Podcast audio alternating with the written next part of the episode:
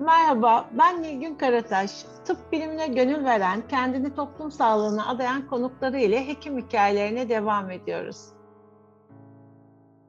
Bu yayında konuğumuz Profesör Doktor Şule Akçay. Başkent Üniversitesi Tıp Fakültesi'nde görev yapan hocamız, Türkiye Solunum Araştırmaları Derneği TÜSAT'ta başkan yardımcısı. Aynı zamanda Sağlık Bakanlığı Bilim Kurulu üyesi. Bu ünvanların ötesinde hocamız alanında özellikle tütün kontrolü konusunda çok önemli çalışmalara imza atmış bir hekim. Anlatmak yerine en doğrusu hocamızın hikayesini kendisinden dinlemek. Hoş geldiniz hocam. Hoş bulduk, teşekkür ederim. Hocam biz konuklarımıza doktor olma süreçlerini mutlaka soruyoruz. Sizinle de sohbetimize öyle başlamak istiyoruz. Siz doktor olmaya nasıl karar verdiniz? Bu bir çocukluk hayali miydi yoksa daha ileri yaşlarda bilinçli bir tercih miydi? E, aslında belki pek çok hekim arkadaşımın da benzer yanıtları vardır bu soruyla ilgili. Benim çocukken hayalimdi. Daha doğrusu annemin hayaliydi. Hmm. Öğretmendi annem ve ben evin en büyük çocuğuydum. Demek ki okulda da başarılıydım. Benimle ilgili gelecek planları hekim olmamdı. Ama tabii benden herhangi bir karşı reaksiyon olmadı. Ben de hekim olma idealini o yaşlardan itibaren kafama koydum. Ve bir şekilde fazla da yoldan sapmadan bu yönde ilerledim ve sonuçta da hekim oldum. Hatta o dönemde çocuk hekimi olacağım söylenirdi hmm. annem tarafından. Benden sonra da iki kardeşim daha doktor oldular. Dolayısıyla üç kardeş hekim olduk. Yani annemin hayallerini fazlasıyla gerçekleştirdik diyebilirim. Ee, ama memnun musun derseniz gerçekten halen 31 senenin sonunda bu hayalimin gerçekleşmesi nedeniyle memnunum. Evet. Hocam çok güzel. Üç kardeşsiniz ve üçünüz de doktor musunuz? Biz beş kardeşiz, üçümüz harika, doktoruz. Evet. Harika. Çoğunluk doktorlardı ama. Evet. Hocam Doğru. peki şeyi biliyoruz tıp eğitiminin oldukça zorlu bir eğitim olduğunu biliyoruz. Yani orayı kazanmak ayrı bir süreç, e, okulu tamamlamak ayrı bir süreç. Siz nasıl bir öğrenciydiniz? Sizin için tıp okumanın anlamı çok çalışmak mıydı? Neydi? Bize anlatır mısınız bunu? Aslında e, tıp eğitimi süresi mezuniyet öncesi eğitim için tabii 6 yıl. Ve emin olun 6 yıl göz açıp kapayana kadar geçiyor. Yani girdiğinizle çıktığınız arasında çok uzun bir süre varmış gibi gelmiyor. Öğrencilik çok keyifli, çok zevkli bir süreç. O anlamda ne kadar zordu diye hatırlıyorum şu anda. Verimli çalıştıktan, çok biriktirmedikten ve sistem oluşturduktan sonra çok zorlu bir eğitimdi diyemeyeceğim. Yani kazandıktan sonra tıp çoğunluk tarafından okunuyor. Genellikle tıbbı girip de bırakan insan sayısı azdır, bitiriliyor. Ama mezuniyet sonrası eğitim ve şu anda da akademisyen olarak bizim için sürekli tıp eğitimi söz konusu. Hmm. Dolayısıyla bu eğitim aslında ömür boyu. Ömür evet. boyu eğitimi hem tabiiz hem kendimiz eğitiyoruz hem de eğitiliyoruz. Bu tabii çok çalışmak anlamına geliyor. Yani bunun aksini söyleyemeyiz. Hakikaten iyi çalışmak gerekiyor. Zamanı iyi kullanabilmek gerekiyor. Bazen zaman az geliyor. Tıp eğitimi için e, çok çalışmak diye hatırlamıyorum dediğim gibi. Verimli çalışmak diye hatırlıyorum ama sonrası için mezuniyet sonrası ve sürekli tıp eğitimi dönemi için çok çalışmak diyebilirim. Evet. Evet. Hocam öğrenciliğiniz e, verimli çalışarak geçti. Sonrasında çok çalıştınız ama peki kariyeriniz dönüm noktaları ile nasıl gelişti? Nasıl ilerledi? Aslında dönüm noktası bütün e, hekimler için TUS'tur. Hmm. Yani TUS hakikaten zor bir sınavdır. Mezuniyet öncesi eğitimden sonra dönem birden itibaren tuz kaygısı başlar öğrencinin. Dönem 5'te 6'da tepe yapar. Benim göğüs hastalıkları veya kardiyoloji branşıydı idealim gerçekten. Yani dahili branşlar içinde spesifik olarak bu ikisinden biri olsun istiyordum. Göğüs hastalıkları oldu ve dönüm noktasında kariyer sürecim benim esasında Gazi Üniversitesi Tıp Fakültesi Göğüs Hastalıkları ana bilim dalında ihtisas yapmamla gelişti. Yani orada şu anda da halen ülkemizde lider niteliğinde olan hocalarımız var. Onlar tarafından eğitildim ve akademik kariyere özendim. Yani o iç ortamın iklimi beni de akademik kariyere hakikaten yönlendirdi. Aldığım pozitif enerji gerçekten halen de kariyer sürecimde itici güç olmuştur. E, dönüm noktası benim için o bence doğru adreste ihtisas yapmış olmamdı. Ben hala övgüyle, stajla söz ederim ihtisas dönemimdeki eğitimimle ilgili. Evet. Evet, sizin bütün kariyerinizde orası etkiledi diye düşünüyorsunuz. Yani e, dönüm noktası olarak sorduğunuz için söylüyorum. Evet, Sonrasında evet hocam. tabii ki Başkent Üniversitesi Tıp Fakültesi'ne ben uzman olur olmaz başladım 97'de ve 24 senedir orada çalışıyorum. Yani evet. dönüm noktalarının sayısı fazladır.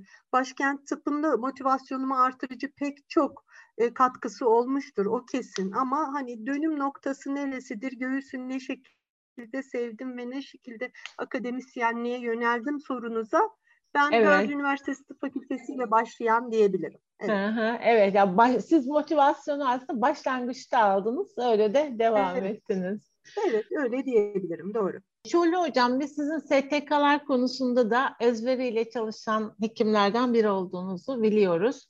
Öncesinde TORAX, sonrasında TÜSAT, bu derneklerde aktif görevler üstlendiniz. Halen devam eden görevleriniz var. E, STK'ların sizin için anlamını bizimle paylaşır mısınız? Bir de özellikle gençler için soruyoruz bu soruları. Başkalarına da tavsiye eder misiniz? Uzmanlık dernekleri, ulusal uzmanlık dernekleri hakikaten ortak işbirliği içinde çok etkin görevlerin kotarılabildiği dernekler. Böyle bir çatı altında çalışmanın pek çok konuda bize çok büyük getirisi var. Hem bilgi anlamında katkısı var hem de hakikaten ulusal anlamda bizim katkı sunduğumuz alanlar var ki siz konuşmanızın başında söylediniz tütün kontrolü. Ben evet. örneğin hiç sigara içmedim. Niye? Çünkü öğrendiklerimi uygulamak istedim. Onunla ilgili tıp fakültesi eğitiminden itibaren sigaranın zararlarını hep okuruz, biliriz. Dolayısıyla ben tütün kontrolü çalışma gruplarında her iki dernekte de şu anda da TÜSAT'ta da aktif tütün kontrolü çalışma grubu üyesiyim. Etkin çalışarak ve icra makamıyla da Sağlık Bakanlığı'yla da tütün dairesiyle de işbirliği yaparak ulusal tütün kontrolü programlarının oluşturulmasına katkı sunduk.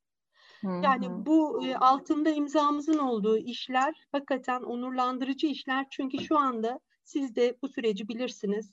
Ülkemizde tütün kontrolü hakikaten iyi bir noktaya geldi. Bunu bizden önceki hocalarımızla başlayan, bizimle devam eden, bizden sonraki arkadaşlarımızın da sürdüreceği ciddi çabalarla gerçekleştirdik. Yani bu çok önemli. Bilgi eskiyen bir şey biliyorsunuz. Bilgiye erişim evet. kolay ama bilginin yarılanma ömrü hele hele eskiye göre çok çok hızlandı. E şu anda Empower diye bir kitapçık var. 2021'de güncellendi. Dünya tütün kontrolü açısından ne yapıyor? Bunu okuyoruz ve bunu da hakikaten ülkemizde en azından kendi derneğimiz üyelerine aktarıp bunu ortaklaşa bir icraate dönüştürebilir miyiz, çalışmaya dönüştürebilir miyiz? hesapları yapıyoruz tütün kontrolü çalışma grubu olarak. Ben tütün kontrolü özelinde çok uzun konuşmak istemiyorum ama bu örneği vererek diğer ilgi alanlarında da derneğin neler yapabileceğini en azından anlatabilmek istedim. Yani gerçekten kişilerin ilgi alanı her neyse dernek çatısı altında uzmanlık alanında gerçekten etkin çalışabiliyor. Kongrelerimiz bu konuda bütün bilgilerimizin güncellendiği her konuyu hem aktarabildiğimiz hem de öğrenebildiğimiz yapılanmalar. Önümüzdeki ay Ekim ayında e, bu yılki kongremiz olacak. Hmm. Bizim başka sempozyumlarımız var, okullarımız var, güncelleme toplantılarımız var ve hep dernek çatısı altında bunu hakikaten ortaklaşa gerçekleştiriyoruz. Hem çok keyif alıyoruz hem de bütün bilgilerimizi güncelliyoruz. Bu anlamda dernek çatısı altında görev almak gerçekten mesleki ilerlemede, mesleki gelişimde çok önemli. Bu nedenle bütün genç arkadaşlarımızın da hem motivasyonu artıyor hem de kesinlikle bunu öneriyoruz. Derneğimiz genç arkadaşların üretmesi için çok önemli bir fırsat yaratıyor. Bizim genç araştırmacı kurulumuz var, GEAK, Genç Araştırmacı Kurulu. E, ve GEAK gerçekten genç akademisyenlerin çalışmalarını desteklemek için sık aralarla e, toplantılar yapıp özellikle bu sempozyumlarda onların görev almasını sağlayıp akademik motivasyonlarını artırmayı hedefliyor ve bence de bu hedefe ulaşmakta oldukça başarılı. Yani derneklerde görev almak dediğim gibi keyifli ve bence gerekli. Evet, bu gençlere çok önemli bir mesaj vermiş oldunuz. Üstelik kendi, kendi deneyimlerinizden yola çıkarak. Hocam şimdi kendi deneyimleriniz deyince biz bu yayında anı dinlemeyi de seviyoruz. Ve hocalarımıza soruyoruz. Unutamadığınız anılarınız var mı? Bunlardan birini bizimle paylaşır mısınız diye. Sizden de bir anı ben aslında, dinlemek isteriz. Evet. E aslında yaşımı söylemekten hala çekinmem. Ben 90 mezunuyum. 31 yıllık hekimim. Dolayısıyla 31 yıla sığan pek çok anı var tahmin edersiniz. Ama yine e, mesleğimiz gereği ve branşımız gereği belki burada anlatmak daha uygun olur diye bir anımdan söz edeyim. Biz e, Başkent Tıp Fakültesi olarak 2004'te ilk mezunlarımızı verdik. 98'de ilk öğrencilerimizi aldık. Ben o dönemden beri her öğrencinin mezuniyetine tanıklık etmişimdir. 18. senedir mezun verdik bu sene. Ve ilk öğrencilerimiz staj yaptıklarında e, özellikle bir tanesi göğüs hastalıkları stajını çok sevdiğini, e, bizim enerjimizden hakikaten çok feyz aldığını söyleyerek ilerleyen dönemde göğüs doktoru olmak istediğini söyledi. Dönem 4 stajında. Hatta internlük bizde seçmelidir. Seçmeli olarak internlüğü seçti ve daha sonra da gerçekten TUS'ta açılan maalesef bizde açılmamıştı o sırada göğüs kadrolarından bir tanesinden uzmanlık eğitimini aldı. Bugün de kendi kurumunda akademik kariyer yapıyor, akademisyen olarak çalışıyor. Yani öyle bir motivasyon yaratmış olmak tabii ki gurur verici. Göğüs hastalıklarını seven çok sayıda öğrenci arkadaşımız var. Yani biz hala genç bir ekibiz ve hala e, coşkuyla derslerimizi anlatıyoruz. Öğrencilerimizi eğitmek hakikaten çok hoşumuza gidiyor. Çünkü az sayıda öğrenci alıyor. Yani hmm. yüzlerce değil, onlarca evet. öğrenci alıyoruz diyeyim ve onlardan birebir temas etme şansı elde ederek hem biz motive oluyoruz hem de tıp eğitimlerini şekillendirmeye çalışıyoruz elimizden geldiğince. Yani bu anı e, benim için evet. değerli bir anı esasında. E, sizi gururlandıran bir anı da. Üstelik. Evet, evet. Hocam Doğru. peki siz kendinizi nasıl bir hoca, nasıl bir eğitmen olarak tanımlarsanız öğrencilerinizin kafasındaki Şule Akçay'la yakın mıdır birbirine? Aslında tabii ki benim kendimi tanıtmam veya tanımlamam çok yanlış. Ben öğrencilerime yakın davranmaya çalışırım. Sorunları varsa ilgilenmeye çalışırım. Kapımı çaldıklarında şu an meşgulüm daha sonra görüşelim dememeye çalışırım. Genellikle onları kabul eder. Şu anda koordinatörlük görevim de var tıp fakültesinde ve e, bu nedenle de öğrencilere çok dokunmak durumundayım. Hı hı. E, ders programlarının şekillendirilmesinde senenin başındayız. Bu sene örneğin 2021-22'yi evet. şu anda şekillendiriyoruz. Ve ben bir cümle kurarım. Genellikle hani bunu e, doğru olduğunu düşünürüm kalması gereken öğrencinin geçtiği olmuştur. Hani ağzından kerpetenle hmm. alırsınız. Bir şeyler bildiğini fark ettirirsiniz ve e, onun e, heyecanının yenilmesini sağlarsınız. Ama geçmesi gerekip kalan öğrencimiz yoktur bizim. Yani hmm. öyle bir demotivasyon uygulamayız. Demoralize olmasına neden olmayız, korkutmayız. E bizim öğrenciliğimizde aslında korkutan hocalarımız vardı. Biz öyle korku salan öğretim üyesi grubunda değiliz diyebilirim. Yani kendimi bu şekilde tanımlayabilirim esasında. Evet güzel. Öğrencileriniz o anlamda şanslılar. Hocam eskiden tabii korkuyu bir motivasyon kaynağı olarak görüyordu herkes. Belki geçmişte korku sadece tıpta değil sanıyorum eğitimin tüm alanında geçerliydi. Evet. Ama şimdi tabii evet. değişti artık insanların da, gençlerin de motivasyon kaynakları farklılaştı. O açıdan sizin öğrencileriniz de şanslılar elbette. Hocam bu podcast'imizde bir bölümümüz daha var. Burada da yine tavsiyeler alıyoruz sizlerden ama biraz farklı bir şekilde alıyoruz. Burada ben cümlenin başını söylüyorum. Sonra devamını size bırakıyorum. Siz anlatıyorsunuz. İlk cümlemiz şöyle. Ben yaptım, siz de yapın. Üniversite sınavına girecek gençlerimiz sık olarak bize sorarlar. Hekim olayım mı? Hı-hı. Önerir misiniz? Ben de her seferinde net olarak öneririm. Hekimlikte ne yapacaksın diyen meslektaşlarımın olduğunu biliyorum ama hadi sevmedikleri için değil de zor yönlerini anlatmak durumunda evet. kalıyorlar. Ama ben işin başından beri hekimliği öneriyorum. Dolayısıyla ben yaptım siz de yapın diyorum. Meslektaşlarıma hekim olmak isteyen gençlerimizi özendirip hekim olmaları önerilebilir. Ben hekim olmayı öneriyorum. Siz de önerin diyeceğim. Evet. Çok güzel hocam. İkinci cümlemiz ise istenip de yapılmayan konularla ilgili. Cümlemiz şöyle. Ben yapmadım, yapamadım ama siz mutlaka yapın. Şimdi benim yabancı dille ilgili sorunum esasında belki de en fazla kanayan yaramdır diyebilirim. Yani normal liselerden mezunuz. Hmm. İyi birer İngilizce eğitimi almadık ama bunu ihtisasımızda literatür çevirerek daha sonra da takviyelerle mesleğimizin gerektirdiği kadar takip edebilecek düzeyde bir İngilizce seviyesine kendi kendimize alaylı olarak diyeyim getirdik.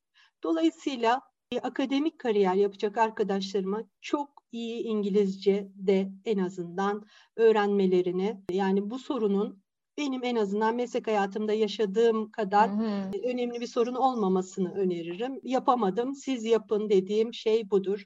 Yabancı dilinizi mutlaka çok güçlendirin demek istiyorum. Evet hocam bu da değerli bir tavsiye oldu. Üçüncü cümlemiz ise ben yaptım, siz sakın yapmayın. Şimdi başından itibaren kariyer mücadelesi veya aldığımız keyfi konuştuk. Ama hepimizin ailesi var, hmm. çocukları var, benim de tabii ki. Hepsini de çok seviyoruz tabii ki, ailemizi çok seviyoruz. Bu süreçte belki biraz da serde gençliğin olduğu dönemlerde çocuklarımın vaktinden çaldığımı düşünüyorum. Hmm. Yani bu kariyer mücadelesinde onlara belki yeterince vakit ayıramadığımı düşünüyorum. Dönüp öz eleştiri yapıyorum kendime. Ben onun için ailenizi ve çocuklarınızı ihmal etmeden bir şekilde mesleki kariyerinizi sürdürün demek isterim. Ben yaptım, siz yapmayın diyeceğim gerçekten evet. budur. Evet. evet. Hocam dediğiniz gibi hep işten güçten konuştuk. Tabii şimdi bir aile var vakit ayırmamız gereken bir de tabii kendimiz evet. var vakit ayırmamız gereken. Siz kariyer evet. yaparken hobiler edinebildiniz mi? Bunlara vakit ayırabildiniz mi? Esasında son beş sene diyebilirim. Son evet. beş sene. Şimdi ben Ankara Tıp'tayken Türk Sanat Müziği Korosu'na giderdim ve orada işte Ankara Tıp süresince konserlerimiz olmuştu ama daha sonra ihtisastan itibaren bu tür bir hobiye vakit ayıramadım. Takvimime hmm. yerleştiremedim. Ne zaman işte akademik olarak bir noktaya geldim. Daha sonra kendi Başkent Üniversitesi bünyesinde hekimler, Başkent Hekimleri Türk Sanat Müziği Korosu kurulmasına öncülük ettim. Harika. Ve böyle bir koro oluşumu yaptık ve sesim çok güzeldir diyemeyeceğim ama çok şarkı bildiğimi söyleyebilirim ve iyi din, bir dinleyiciyim. Dolayısıyla böyle bir hobiyle biz tıp bayramlarında geçen sene pandemiye kadar mükerrer güzel konserler veriyorduk hekim arkadaşlarla ve bu da çok iyi geliyordu bize. Haftada bir gün, bir buçuk saat buna vakit ayırıyorduk. Bir şekilde takvimimize de sıkışıyordu ve çok keyif alıyorduk ve şimdi tekrar pandeminin biraz sönmesini ve bunu tekrar canlandırabilmeyi umut ediyoruz. Bu benim için çok önemli bir hobiydi. Hocam Halen güzel, de değişik zaten. bir hobi, güzel böyle hem hekim olup hem de işte müzikli bir de birebir evet, böyle evet. uğraşmak bir de güzel, elimden, keyifli. Elimden geldiğince kitap okumaya çalışıyorum. Hmm. Vaktim olduğunca yani güncel kitapları da takip etmeye çalışıyorum. Hocam evet. yeterince mesleki kitap okuyorsunuz. Burada edebi kitaplardan Ama, söz ediyoruz tabii, değil mi? Tabii. Paramedikal, paramedikal kitaplardan söz ediyoruz. Tabii. Aa, güzel. İlgi alanınız oraya gelişti. Evet. Hocam şimdi yayının başında ben sizin bilim kurulu üyesi olduğunuzu da söyledim. O nedenle bu pandemi konusunu konuşmadan, bu konuda sizden birazcık bilgi almadan bu yayını sonlandırırsak olmaz. Ee, gelinen evet. noktayı nasıl değerlendiriyorsunuz? Şu aşamada COVID-19 konusunda neredeyiz, neler yapmalıyız diye sizden kısacık bir değerlendirme alabilir miyiz? Biliyorsunuz dördüncü dalga kaygısı şu anda halen sürmekte. Hı hı. Üç dalga geçirildi ve halen olgu sayıları son derece yüksek. Yine kaybettiğimiz olguların sayıları da yüksek ama şu anda elimizde çok güçlü bir silah var. Aşı.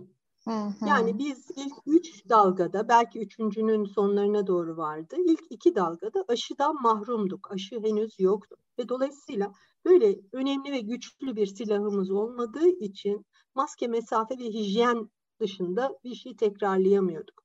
Şimdi aşı karşıtlığını hem anlayamıyorum hem de bunu ne şekilde önleriz diye bilim kurulu her hafta gündeminde bunu mutlaka konuşuyor. Yani hmm. aşının özendirici olması gerekiyor. Çünkü aşı çok güçlü bir silah. Bütün istatistiklerle de aşı olanların geçirseler bile hafif geçirdikleri, ölümcül olmadığı, mortalitenin sıfır olduğu, aşı olmayanların ise çok ağır hastalıklar geçirdiği veya e, kaybedilebildiği biliniyor. Bütün istatistiklerde de bu gözüküyor. Şaşmaz yanılmaz bir istatistik bu. O nedenle de gelinen nokta esasında ülkemiz aşıya erişen şanslı ülkelerden birisi. Evet. Her iki aşı da aslında koruyuculuğu var ama e, BioNTech tabii antikor titresini daha daha yüksek olarak oluşturuyor. Bu çalışmalarda gösterilmiş. Şu anda aşı yaptırmayanlar için bazı yaptırımlar gündemde. Siz de evet, biliyorsunuz. Evet. Hakikaten o yaptırımlar umarım caydırır, aşı karşıtlığından uzaklaştırır da aşılar yapılır. Yaptırmayanlar yaptırır hale Hı-hı. gelir diye düşünüyorum anda bu noktadayız. Evet. Evet. Umuyorum hocam e, buradan da bir nebze olsun mesajı yer, yerine ulaşır. Özellikle aşı yaptırmaya direnenler de evet. mesajınız ulaşır diye düşünüyorum. Hocam yayının sonuna doğru geliyoruz. Yayını bitirmeden gün keşke bana şunu da sorsaydı, ben de anlatsaydım dediğiniz bir konu var mıdır? Belki bu soruların bir dördüncüsü olabilir. Ben yapmadım, siz de yapmayın. Olabilir. olabilir hocam güzel. Bunu düşünmemiştik. Evet. Güzel bir soru oldu. Belki bundan sonra evet. da hocalarımıza sorarız bunu. Ben yapmadım, siz de yapmayın. Evet hocam önemli. Evet. ne söylersiniz bu ben, konuda? Ben mesleğimi ve meslektaşlarımı hiçbir zaman kötülemedim.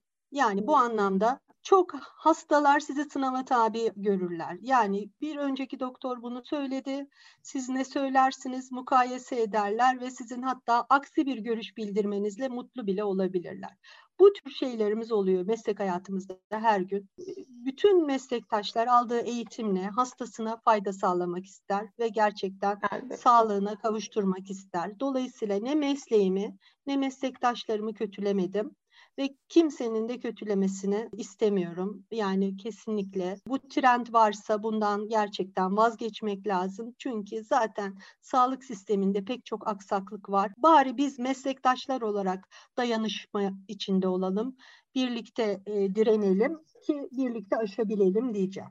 Evet. evet hocam haklısınız. O da aslında biraz belki sadece hekimlere özgü değil, Türkiye'de genel olarak yaygın bir davranış şekli hemen her meslek grubu hani birbirine sahip çıkmak yerine birbirini eleştirmeyi tercih ediyor. Ama dediğiniz gibi aslında dayanışma çok daha önemli ileriye gitmek için. Evet. Hocam yayınımıza katıldığınız için çok teşekkür ederiz. Ben teşekkür ederim. Vakit ayırdınız. Ben de çok keyifli bir sohbete dahil oldum. Teşekkür ederim. Tüm meslektaşlarıma da sevgi ve saygılarımı iletiyorum. Tekrar teşekkürler hocam. Evet, bir sohbetin daha sonuna geldik. Hekim hikayeleri yeni konuklarıyla yayına devam edecek. Lütfen takipte kalın. Yeni hekim hikayelerinde buluşalım. Hoşçakalın.